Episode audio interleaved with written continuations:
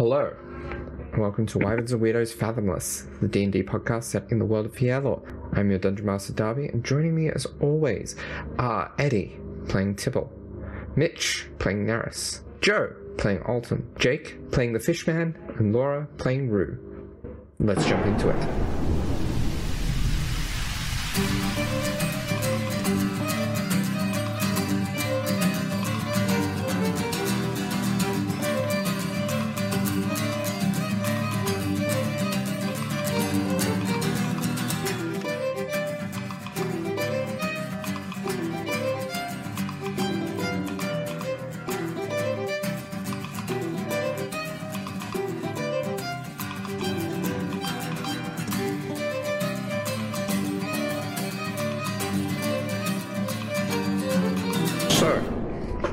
Where we last left off, the senior officers of the Polaris prepared themselves for their journey into the temple by meeting with and discussing the parameters and location of the temple and their mission with the priests of Shognesh in the underwater city of Asildar, where they were told the story of how the priests of the temple had been forced out by the Sahuagin war band, who now call it home.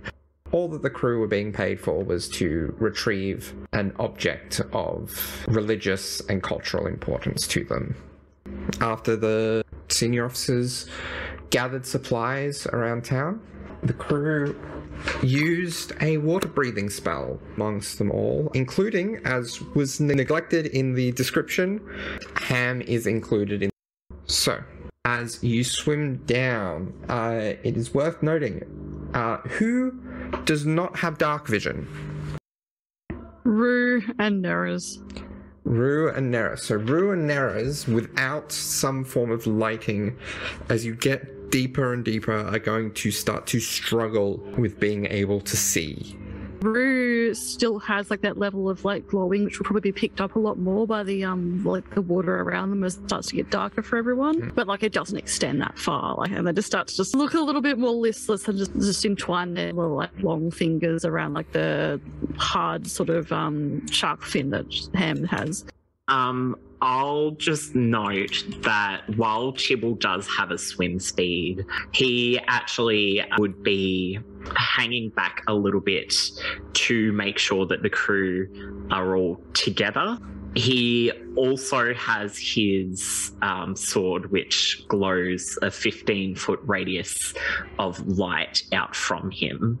So it means that even if he's further than that from you, you'll be able to find him and see him as long as he's not obscured by something else. But while you're within that light sphere, you'll be able to see. All right. Nice. I will just mention, just like visually and everything, Alton like would have like tentatively tried to like approach Tucker initially, the the seahorse, the sea stallion, and try to be like, a, "You're all right to uh, carry me along." And I rolled a dirty twenty for animal handling, mm. so I'm guessing that the seahorse is very welcoming to having Alton like kind of gently try to like hold on to its back, and they're kind of moving in sync down through the depths. Yeah, I think I think for twenty-four I'll allow that. Yeah. So, even with the dim light from uh, Tibble's blade, it's a bit hard if you don't have dark vision to see too far in front. But those of you with dark vision would be able to see, start to see the uh, the temple in view ahead of you to begin with. Uh, can I get everyone to roll me a perception check? Those of you without dark vision will need to do so at disadvantage. I didn't have disadvantage, but Alton rolled a ten. She rolled like a dirty twenty. Also a Sorry. dirty twenty. So Rue got like a nine, but Ham got a dirty twenty. But that's a plus seven to perception. Also, Ham has dark vision yeah. to sixty feet. Yeah. Um, so Nerys is very focused with um, his ability of essentially swimming with the aid of magic. He's using water to kind of push himself forward through water. Uh, so he's not really looking at anything, which is why he got a seven. So Tibble, the Fishman, and technically Ham. Uh, I don't know if Ham would necessarily pick up on the significance of this, uh, but he would definitely see it. But Fishman and Tibble, you would notice that there is a small patrol of Sahuagin just outside of the temple that is coming into view. Ham has... Does Ham have tremor sense as well? They do. So they probably like feel like the water a little bit, I guess. Ham also has a passive perception of seventeen. I think Ham actually should be the, the player character here. Because it is like an adjusted bullet that Darby's also made, because mm. Ham look a, a little bullet. Yes. So it's not too broken, just to let uh, listeners yeah. know. A bit more in line with uh, what you might expect out of a player character's companion at uh, yeah. fifth, sixth level. Uh, Tibble would have sort of motioned for everyone to come to a halt. Uh, Darby, I have a couple of rapid-fire questions to hit you with. The first one is, is this temple on, like, the ocean floor? It is. Okay, and would there be, like, corals and rocks and stuff, or is it, like, a flat ocean? Uh, it seems to be mostly a flat plain um, area of the ocean here. Um... There are, yeah, like there's there's areas of rock and coral, like kind of leading up to the temple. You're not sure whether the flatness of it is natural necessarily, or whether it was cleared um, of any major structures when the temple was made, but the temple is on flat ground. Third question, can we speak underwater? If we can breathe underwater. uh, I would say yes, because like you have the capability to breathe underwater, breathe underwater, so you can speak. You might have difficulty with hearing over long distances, so the the distance the sound can travel will yeah. be shorter. So you might have to be louder to communicate over a closer range than you would usually have to be louder for. Very quickly, is there a rock or corals nearby that are big enough for us to kind of duck behind out of sight, um, including with a bullet? Or will the bullet blend in at least, the very least a little bit and look like a rock? I'm going to let you roll. We'll call it a stealth check to to kind of gauge if there's anywhere that's gonna be a feasible. That's a seventeen. Spot. Okay. There's not really anywhere that you're all gonna be able to hide together, but there's a couple of little formations where you could probably split into two groups, um, maybe three, depending on how well you can hide the bullet. So Tibble is going to kind of motion and direct everyone down a little bit, uh, just to be partially covered by whatever form of closest rockiness or cover they can find is.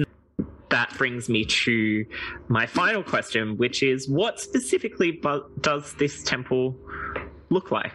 The main structure itself seems to be most mostly angular, though you see there are two round towers protruding from the back of it, one of them taller than the other, looking out of it or into it depending on your perspective. The doors to enter seem to be a double door about ten feet wide. The base structure seems to be fairly simple in construction. Well built. Walls are stone, polished, smooth, presumably by countless years of exposure to the water.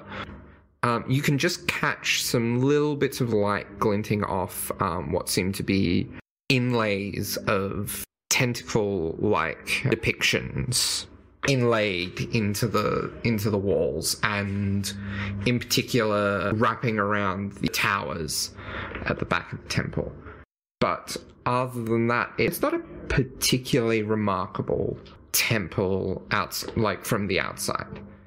So Tibble, once he sort of directed everyone down, um, I think he probably, when uh, he spotted the patrols, he probably looked across to Fishman and they probably nodded acknowledgement of the fact that they could both see that uh, patrol. So he kind of gets everyone in a bit of a game circle, I guess. it, it looks like there is a patrol on the exterior of the uh, that temple there. I think we should maybe play it safe and um, see if we can time this well between patrols. So what's our game plan? Are we going, uh, does anyone have like any disguise or invisibility magic, or are we going the distraction route? I don't know whether with the bullet and with the uh, seahorse friend here, whether subtlety is going to be our best bet. We could go in in groups of two as they make their rounds around, but we don't necessarily know what would be waiting past the entrance. Should we take some time to observe their patterns, and if they have any? Eh? If we feel we can spare that time, shall we um set up our proverbial camp here then, and have a little game of watch the Sahuagin? Just a suggestion, Captain. I believe that ham would somewhat look like a rock from distance. I, if he can uh, stay still, perhaps we can hide behind him. This is possible. I have not given him a polish in some time. The longer you're doing a stakeout, it's the longer that they have to uh, do the same to you, really. So having a good bit of cover will be quite helpful. I think it's a good idea. Learn patterns, learn routines, see if we can find any more information. Um, Tibble kind of swims up a little, leans on top of the bullet and like pulls out his uh, hand telescope and starts watching, and he's like, come on then, if it's a stakeout. How exciting. I've never been on a stakeout before.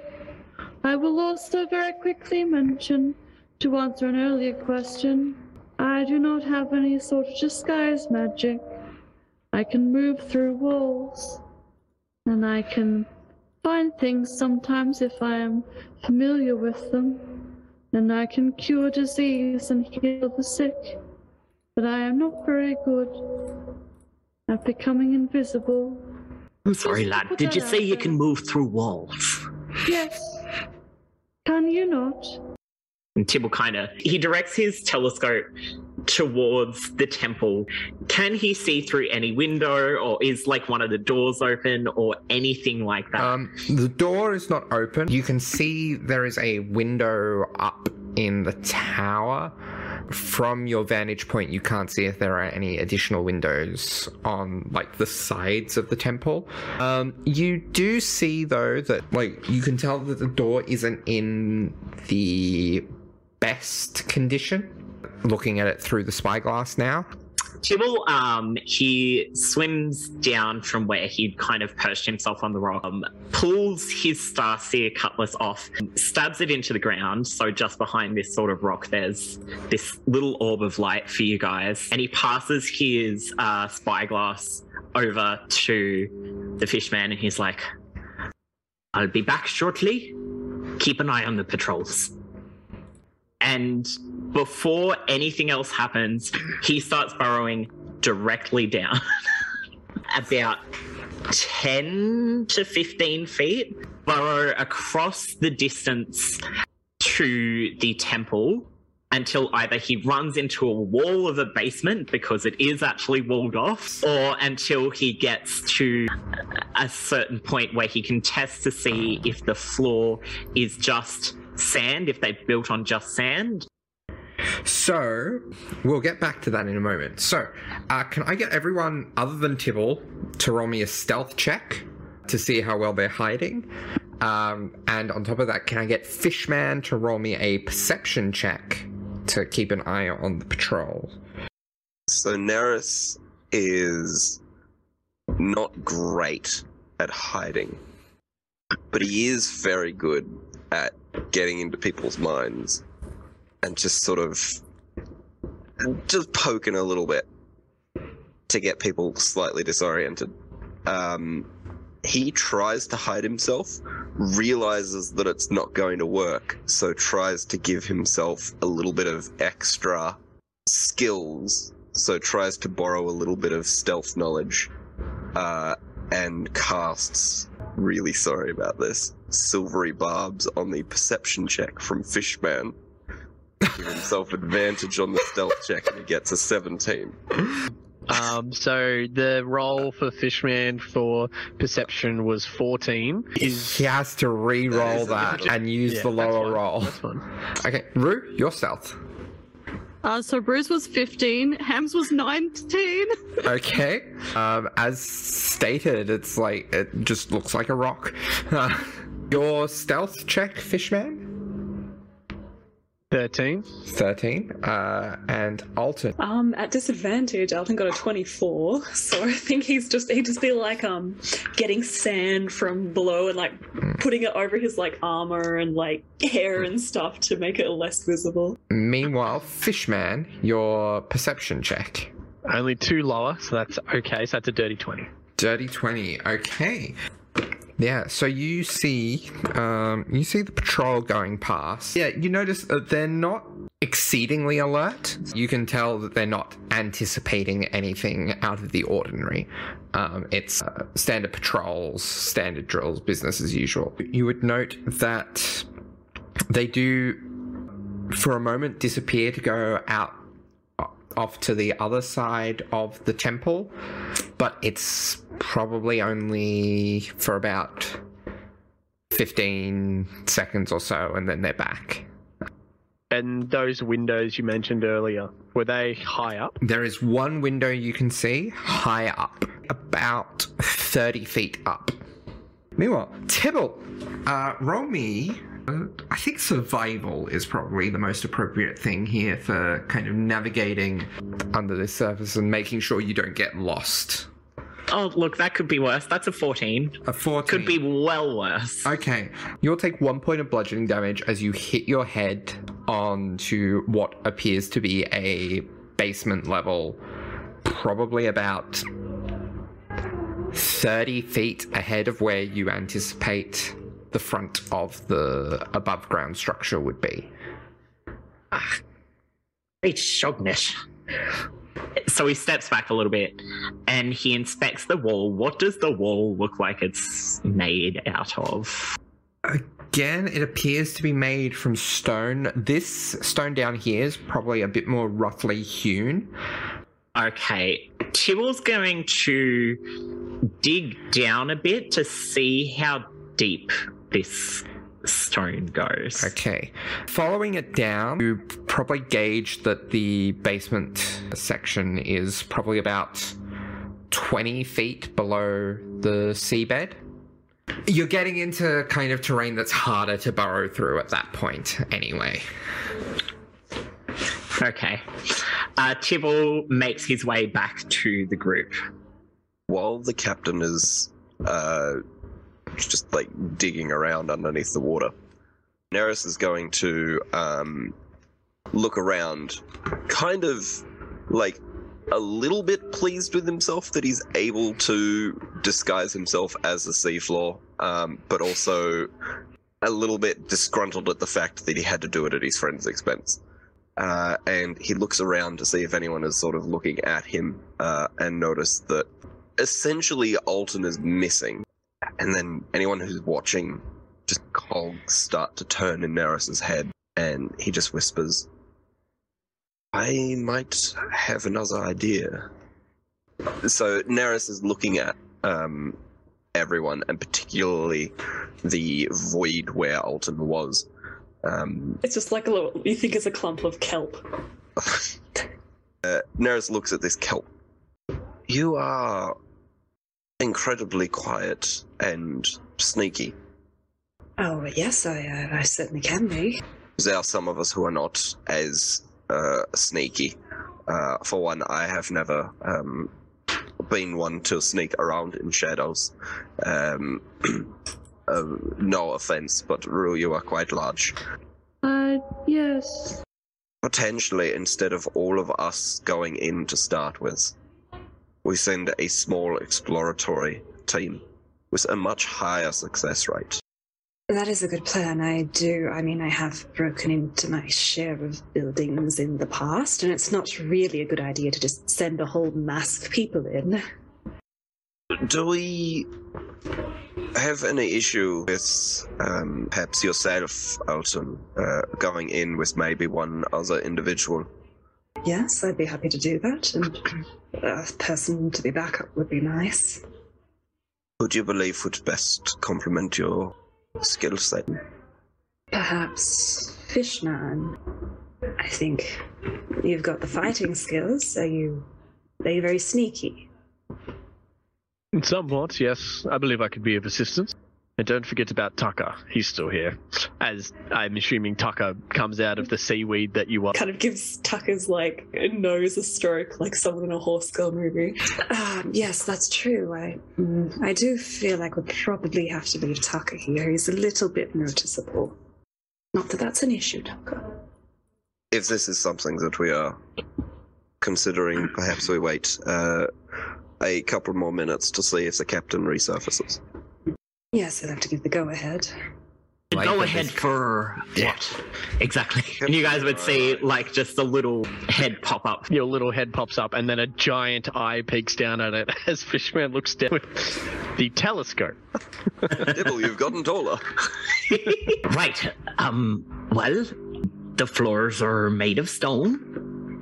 You did not notice it as you were already underground. Uh... But the Polaris medic, Alton, is incredibly skilled at uh, going unseen. I propose yes. that Alton sneaks in whilst the patrol is preoccupied with an image that I will create off in the distance.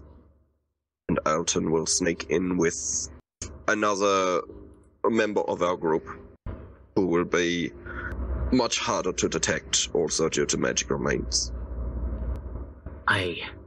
What sort of thing were you thinking of conjuring a distraction with? A small disturbance in the water, something to seem like there is either a group of fish that are fighting or a potential incursion, but when they go over, there will be nothing there. Can Fishman please use the telescope to look at the window? Does it have a hinge? It looks like the window would be openable. Yes. Mm-hmm. Is it possible to see a lock? Um, Some form of um, that would probably handle on the inside. Roll me a perception check. And I believe that's twenty-three. twenty-three. You can just barely make out what seems to be a latch on the inside of it. Perhaps we don't need to distract them. Perhaps, and let me propose this, we swim up and then down. We've been watching the, the patrols and they don't seem to leave the seafloor level. Perhaps if we came from above the temple, I can get inside of the window without breaking it and causing a noise. I can let Alton in, who can then scope out the place. If worse comes to worse, I can also give us a means of escape, albeit a temporary one. I believe that is the best I can do. That is a good strategy, I think. So here's what I propose. We'll try stealth first. Enter through the window. If there is any sign of conflict, struggle, then perhaps one of those other plans can go into effect immediately. uh, Nerys, this illusion magic of yours, is it auditory as well? It is not illusion magic. I can, and uh, Nerys will use a cantrip of shape water on a tiny little bit of water in front of him. He will uh, turn it from clear to opaque. He will turn it uh, to look like it's muddy. He will turn it to make it look like it's writhing. He will freeze it. He will unfreeze it. So, are we ready to go? Fishman, Alton? All right. Absolutely. One quick question. Um, as he uses shape water in front of him, um, he's going to use two instances to like cover his entire height, um, and he's going to make it opaque if he can. Um, does this obstruct my vision at all? Does it make it harder for harder to see me? It makes it seem like the water is opaque. Perhaps that's another card up our sleeve. You, you might, um, if you're trying to make it opaque enough to help with stealth, um, any perception might be at a disadvantage, but that would be the trade-off for having your stealth at advantage. I think during this, Alton has been uh, taking off his scale mail armor. Please don't let Ham eat this. Would appreciate it back. Ham is a very good boy. Tell that to the uh, the budgeting for our kitchen utensils. Could I quickly cast Detect Magic? Nerys is also um, ritually casting Detect Magic as well. Okay. Just in case we're in different areas. Does anyone have Locate Object? That that might that might be an idea as well, maybe. Is on an object that we are familiar with, though, yes. Yes. It has been described to us in detail. That would not be enough to be considered familiar to you. However, there is the option to locate the nearest object of a particular kind, depending on... I can point in the general direction, but I'm not sure how accurate it would be. But as it has been pointed out, I am very large. My involvement would probably be better externally. If you could point us in the direction, knowing if it is up or down would be handy. I could certainly do that, or at least try. We will cast the Locate Object, okay. I guess. That's fine, yeah. All good. All right. So, what kind of objects are you trying to hone in on? Oh, well, mantle, I guess. That's more accurate. All right. Like, like, anyone could have a clasp on. Yeah. So, you sense the direction to the object's location, as long as that object is within one thousand feet of you. And currently... previously, Rue has, like, pointed their hand like a needle compass yes. towards when he's used the spell. And so, yeah. he is pointing directly at the tower. Not necessarily directly at the window, but directly at the tower where you can see the window. Uh, Rue, you also know that it is not in motion currently. I can make no promises. So Rue communicates that with, like, Fishman, Alton, and Tibble, and everyone else. As Fishman finally casts Detect Magic, he will also go up to Tucker and um, kind of just put a hand on him as he dissipates into bubbles. Just a heads up, there is no more Tucker. Alton looks sad briefly. Tucker will return. Ready when you are, Nerys. I do have one question. Your method of entry into this window. It is Misty Step.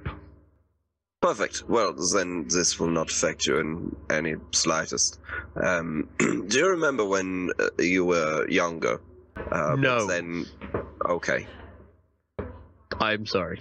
No, that is fine. Sometimes when you are young, you are smaller and you are able to hide behind or in things a little bit easier. And then when you grow up and you get larger, you are, it is more difficult to hide behind things. What I am suggesting is you become smaller, not younger, but smaller.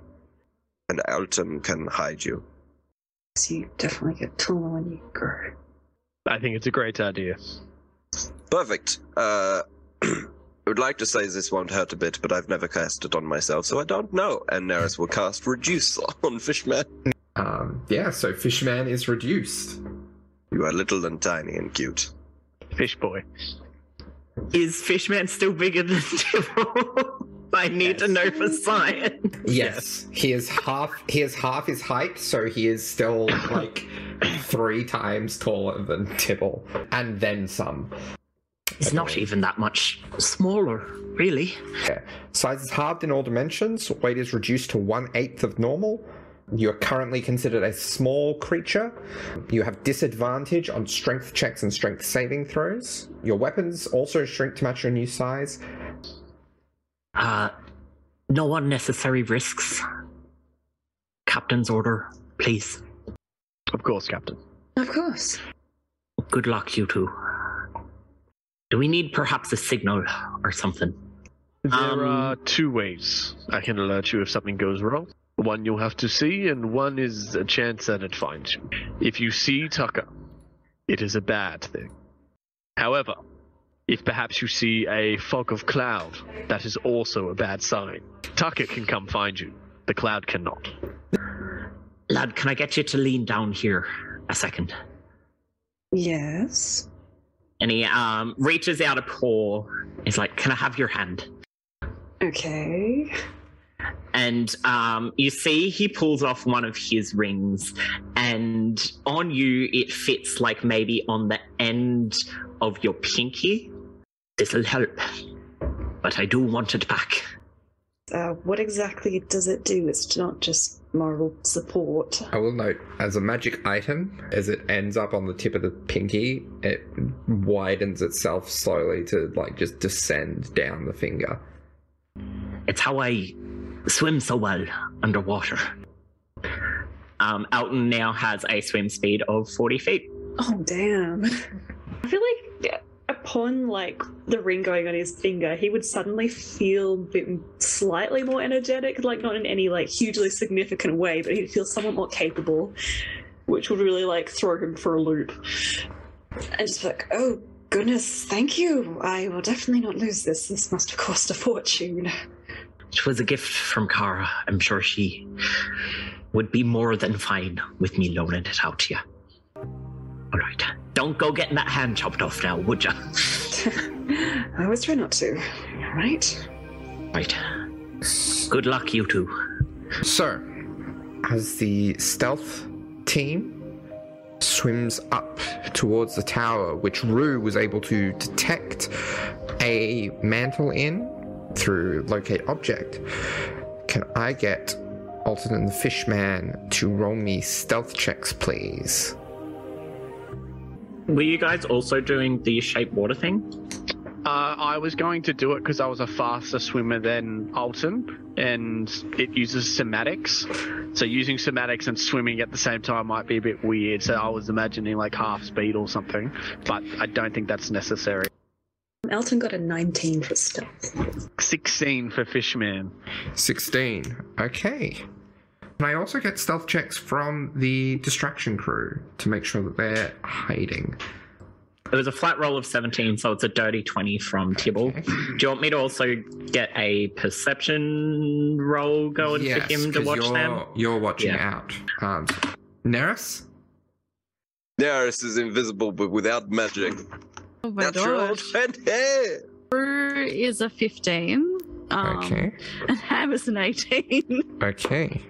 Yeah, good, good stealthing all around. And Tibble rolled an eighteen for his perception. So, Fishman and Alton, you reach the window. If Fishman could, can he conceal the candle and stealthily look into the window? Uh, he can. Roll me a perception check as you look into the window. Hang on, let me just mark this off. Eh, eh. Uh, that's a natural one, so a nine. Oh, okay. Yeah, it's it's dark in there. It is hard to make anything out, even with your dark vision. He's going to gesture for Alton to take a go. Okay. That's also a natural one. Okay. Um. Yeah, you...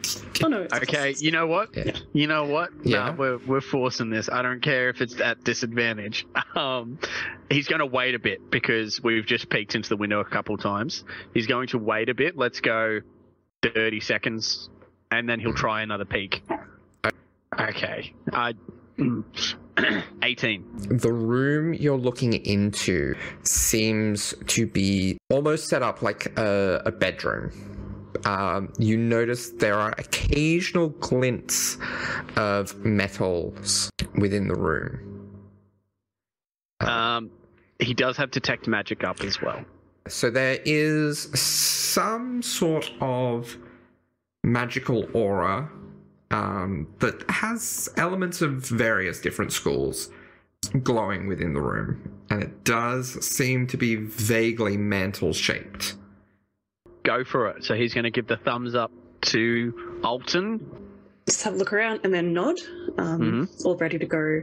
I think I will also note, um, since you got Detect Magic up, I think Nerys did that in the past, and I mentioned that Alton has magical energy very faint around his like torso and abdomen.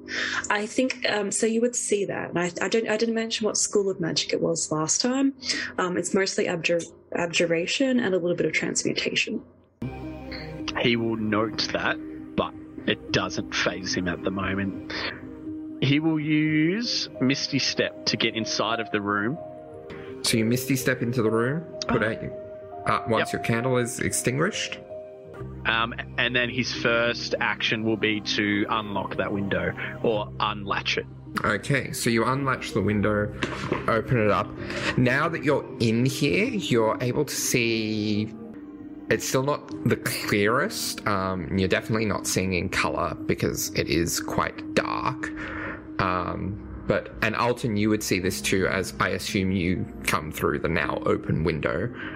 The room is well furnished, though most of the wooden furniture in the room, like most of the furniture in here is wooden and seems to have worn away, away somewhat by rot.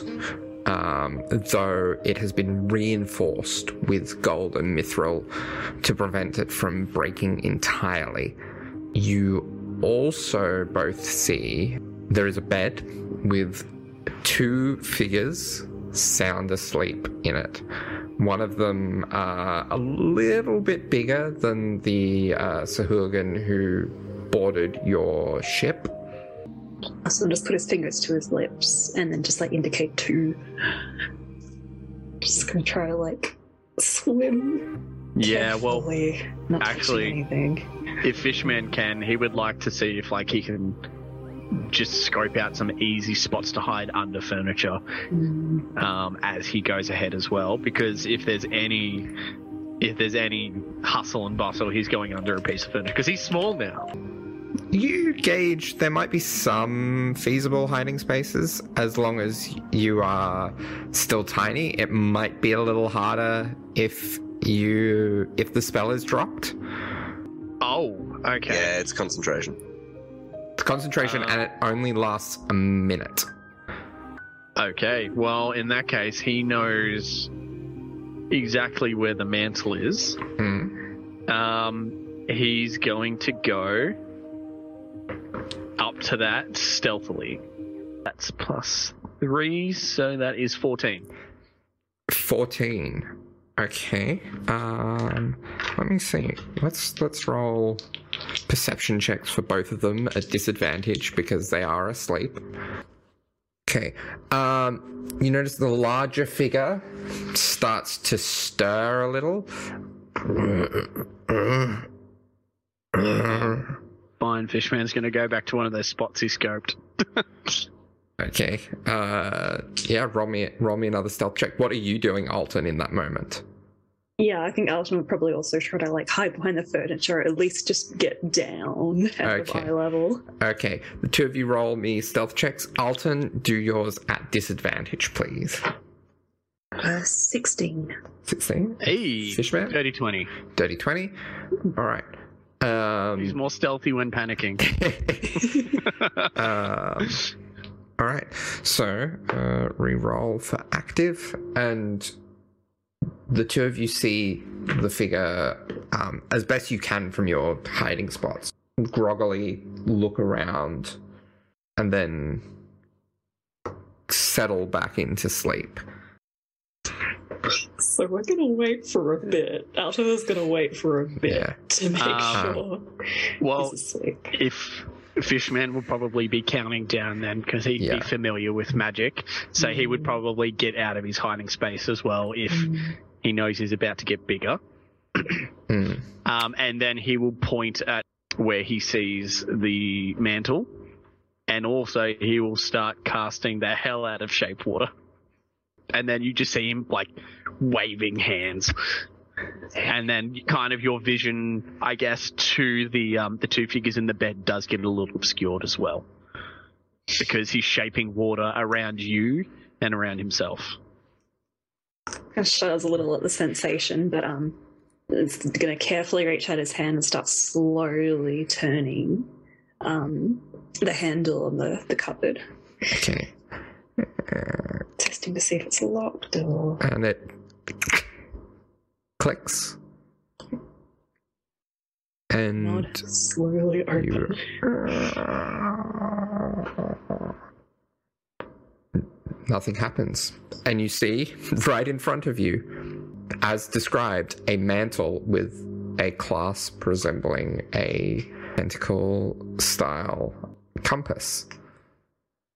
Pleased, but no, somewhat surprised that things are going this well, um, Alton's going to slowly reach out to it to take the mantle. Okay. Yeah, you grab it.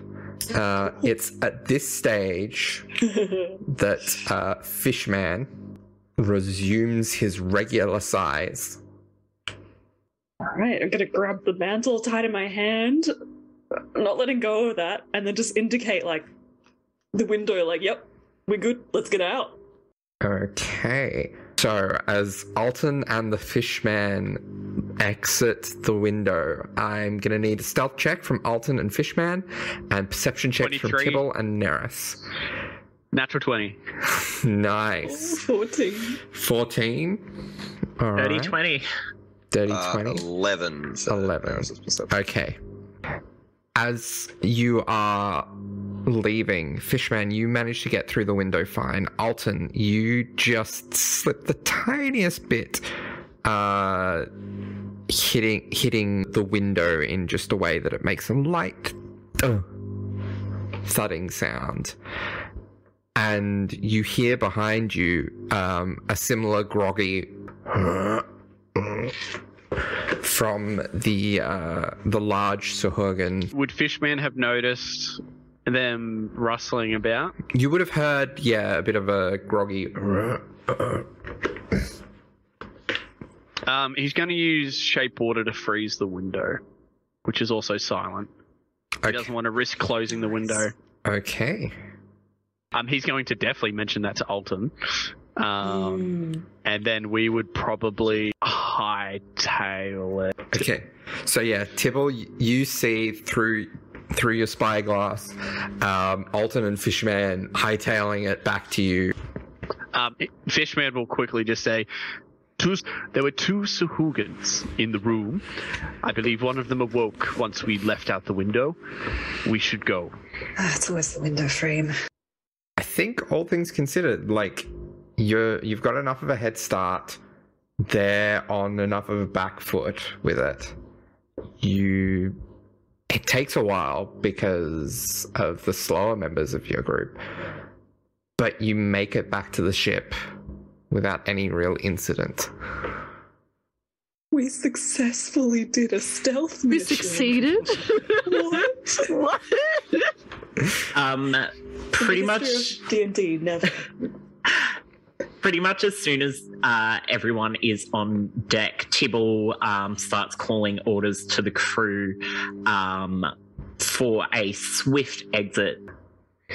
Also, pretty um, quickly upon returning uh, to the ship, um, Alton would um, hand the ring and the cloak, uh, the mantle, over to Tibble.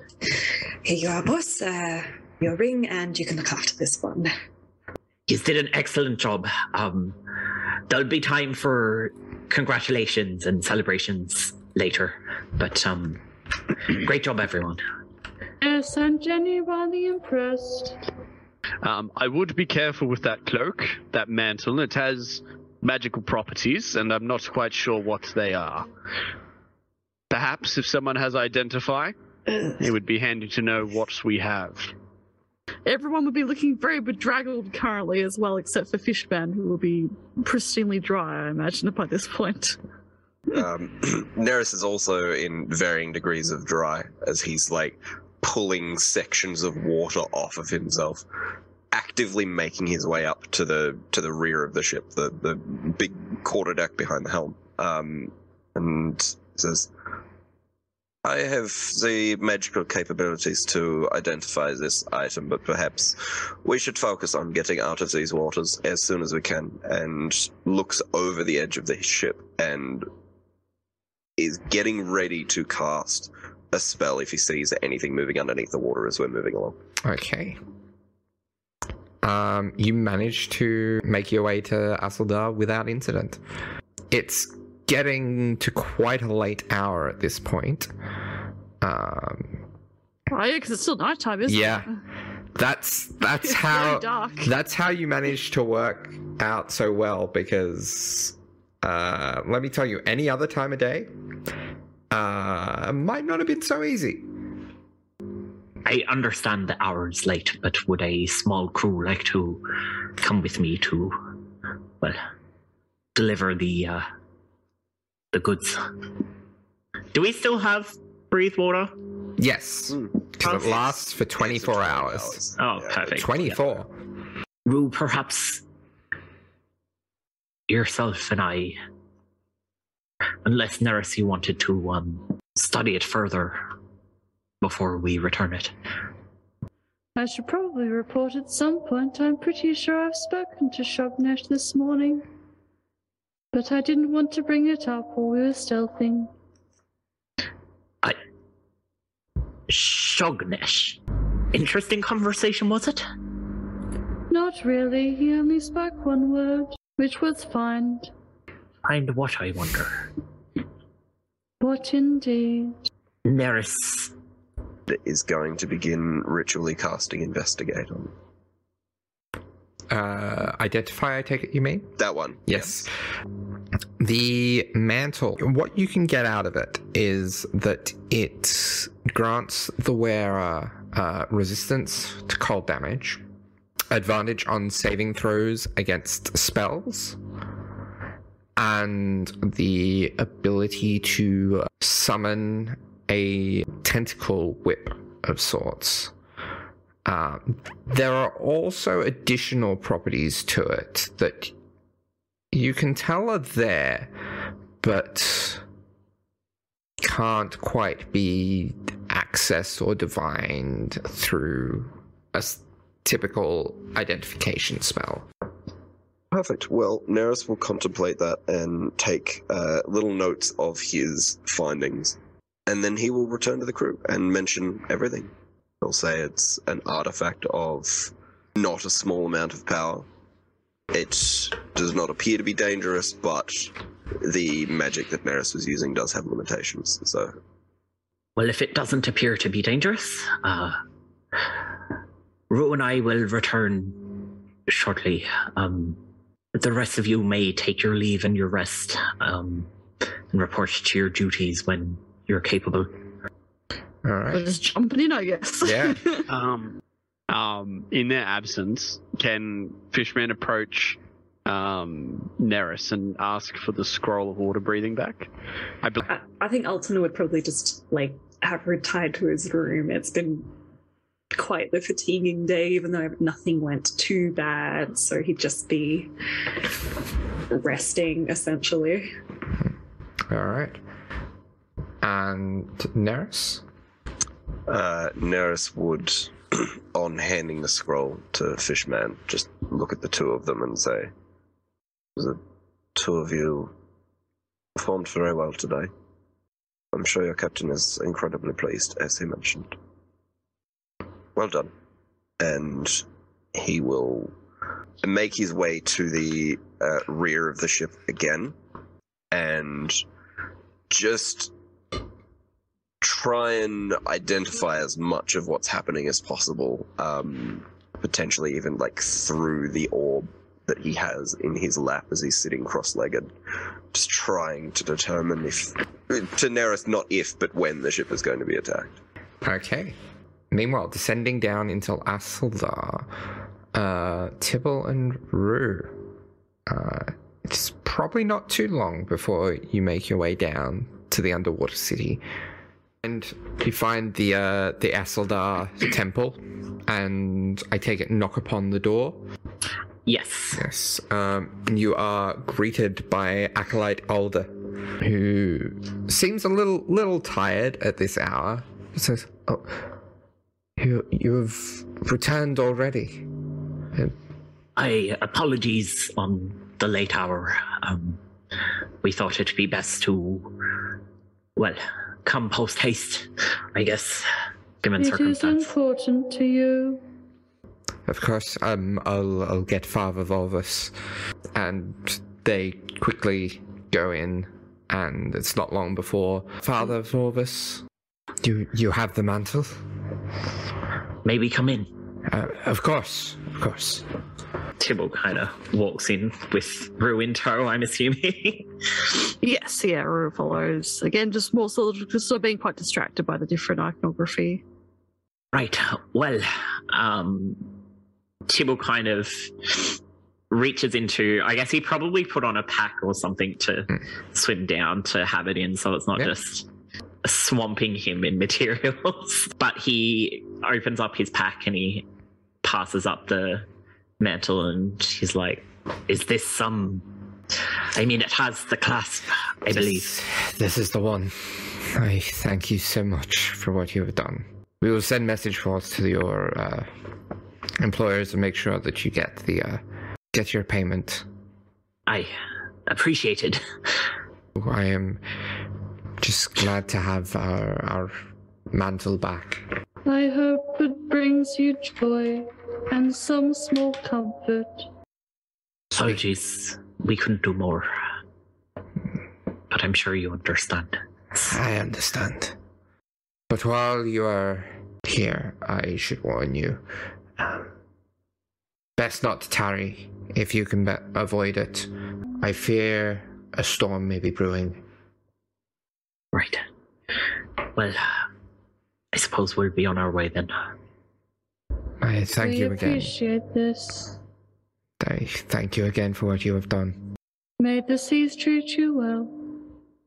And Rue just like nods their head down at them, and then kind of like turns around and starts.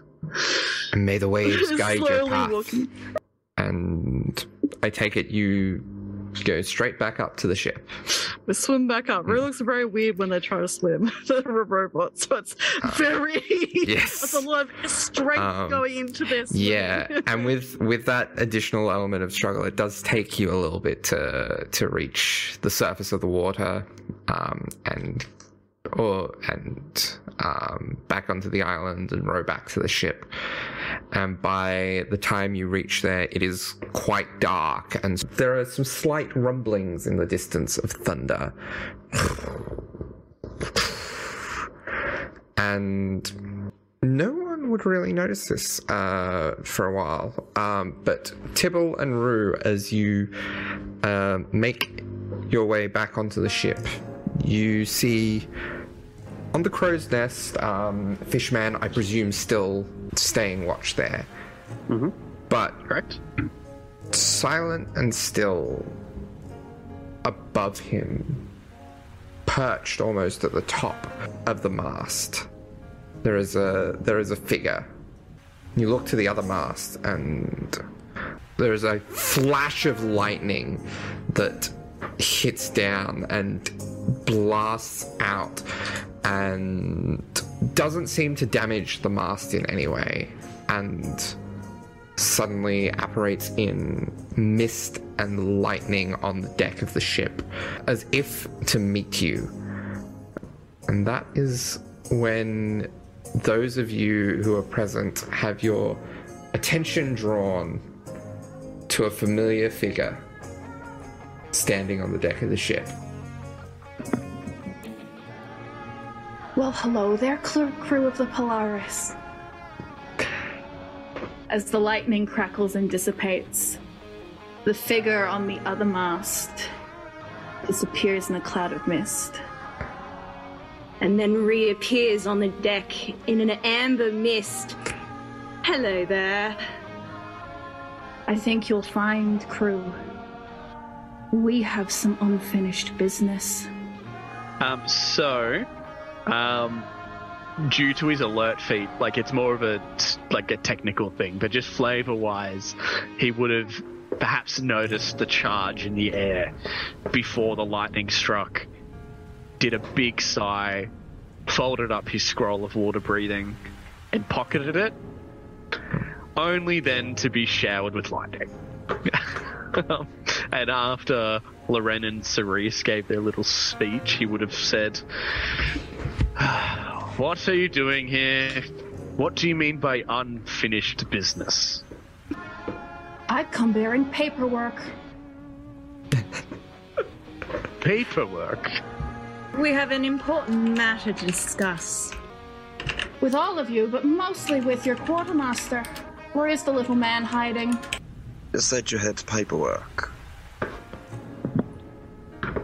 I... And she reaches into um, her little thigh bag. And could I actually get some people to make a little insight check on Loren? If they feel like they would? As soon as Loren was revealed, an insight check went off from Nerys. Uh, twenty-two insight from Nerys. Loren's pissed.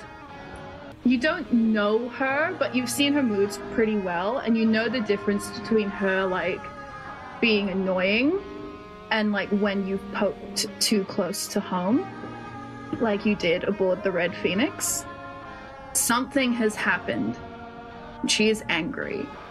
Not at any one person in particular, but there is just something about the way she stands and the way she moves. She looks pissed, and it almost feels like Cerise is there to watch the fun. Cerise is just standing there smirking, looking up at Fishman. Mm-hmm.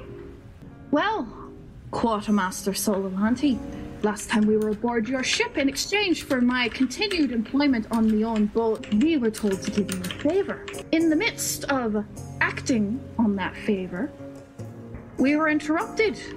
And she looks over at where Alton is probably starting to walk up the stairs. By an altercation. And then probably looks over at where Tibble is, like, peeking up over the railings and goes, that turned violent. So we never got to complete our side of the bargain. So we went off, and out of the kindness of our hearts, we finished the job. However, that did cost some time and some gold. And she reaches into her little thigh bag and pulls out a very tight, professional-looking scroll that's been tied and sealed with a little wax seal. So, Nerys's caution uh, at one, seeing pirates aboard the Polaris uh, unannounced, and two, understanding that Loren, who is difficult to deal with at the best of times, is actively pissed off, um, is almost subverted by this very professionally wrapped scroll. Um, and Nerys, in his role as quartermaster, will step forward. Nerys will reach out and grab the scroll. Does he open it to see what it is? Just a quick insight check. How does the scroll feel about this? um, the scroll is non-magical. Perfect. It's just a normal scroll. It's an invoice. It's a normal piece of paperwork. Wonderful. Is it like a waxing? Yeah. I respect. Uh, we pop the seal. Um, we are going to take the seal and, like, just pop it off the ribbon as well and just pocket it for later. And then we'll look up at the... Because it, it's, like, fully raining now, isn't it? Yeah.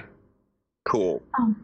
Paper doesn't work well with that. So we're going to just create, like, a little, um, like a dome, which doesn't quite function very well, but it'll do for the, the moment, uh, the time being. Just like a little shell of ice, which is, like, almost beginning to crack already. Doesn't oh, quite work, but it'll... Bless your heart. And she stops the rain in a twenty-foot sphere. I don't trust you. And yes. Um, and Nerys will just pop the collar a little bit, um, and we'll open the scroll. It is an invoice for nine hundred gold for three scrolls of sending. You're welcome, Quartermaster. Navigator. She lets the rain go. Loren, Cerise. Oh, hello. Apologies for um not having... Well, for the general appearance and everything of my crew and my deck, it is, um... And he kind of looks up to the moon and he's like, quite a late hour, and we weren't expecting you. Captain, they were uh, merely providing an invoice for uh, services rendered on completion of uh, their favor for us, which I believe is complete, is it not? Do you have information for us? Loren, the look she levels at Nerys could kill a lesser man. The air starts crackling with energy.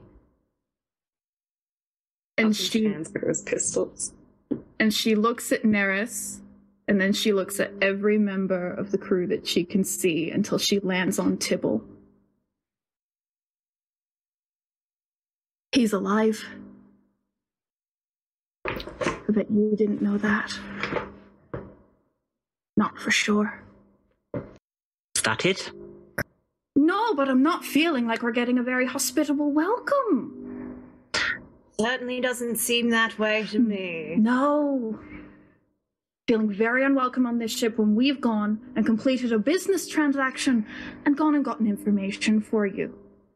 Right. Well, if you'll allow me to um, catch my bearings and get on my own ship, I will happily sit down and have a wine with the both of yous, and we can discuss. But for now, I am quite drenched. Kara, love.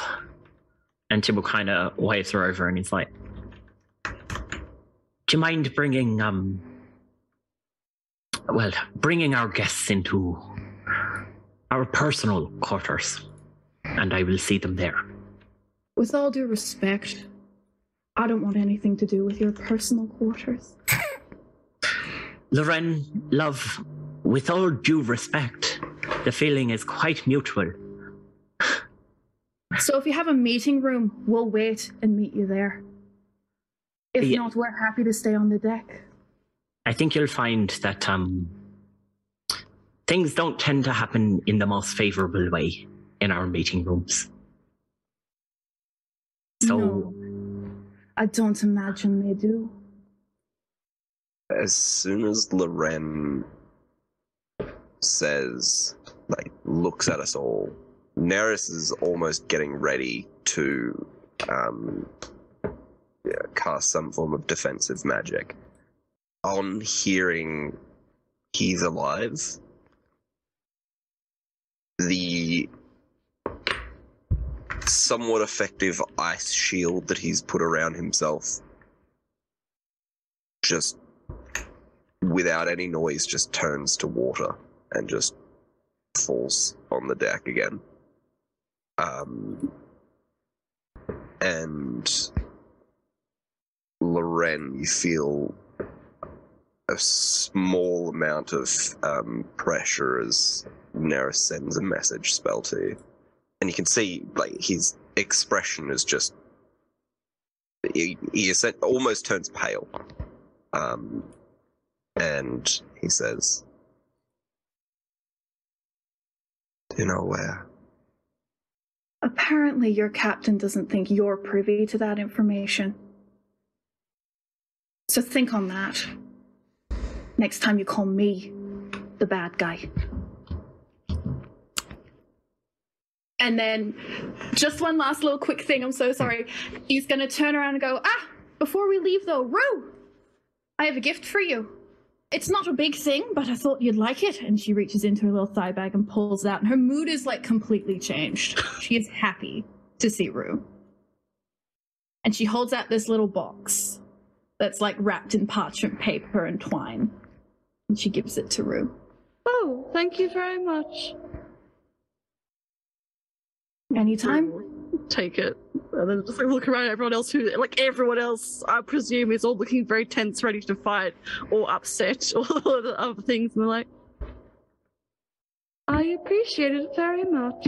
And then we'll have a little peek inside. Um, but we can cover that except if we want to. That's fine. Yeah. Um, yeah. Loren turns and follows her captain. Yeah. As they're led away, Cerise does just quickly turn around and flash a very sharp, toothy grin at Fishman. And that's where we're going to leave it for this week. Yes. Oh, there we go. Yes. So much afoot. Uh, thank see you. you. Next week, everyone. Yes, thank you for listening. Thank you for watching. We'll see you next we'll time. We'll see. Thank you. Yes, we will. Bye. See you next Bye. week. Bye. Bye.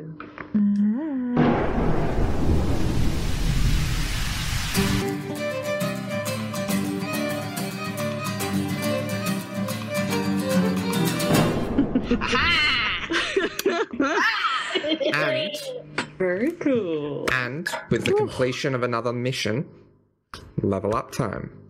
Oh!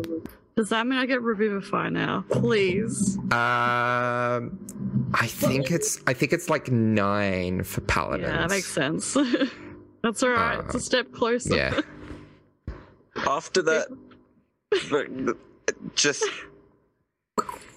performance of anger from Loren and just like that drop of he's alive, but like, you know, you should probably already have known that. I don't feel like we deserve a level up. I feel like that's Nerys talking.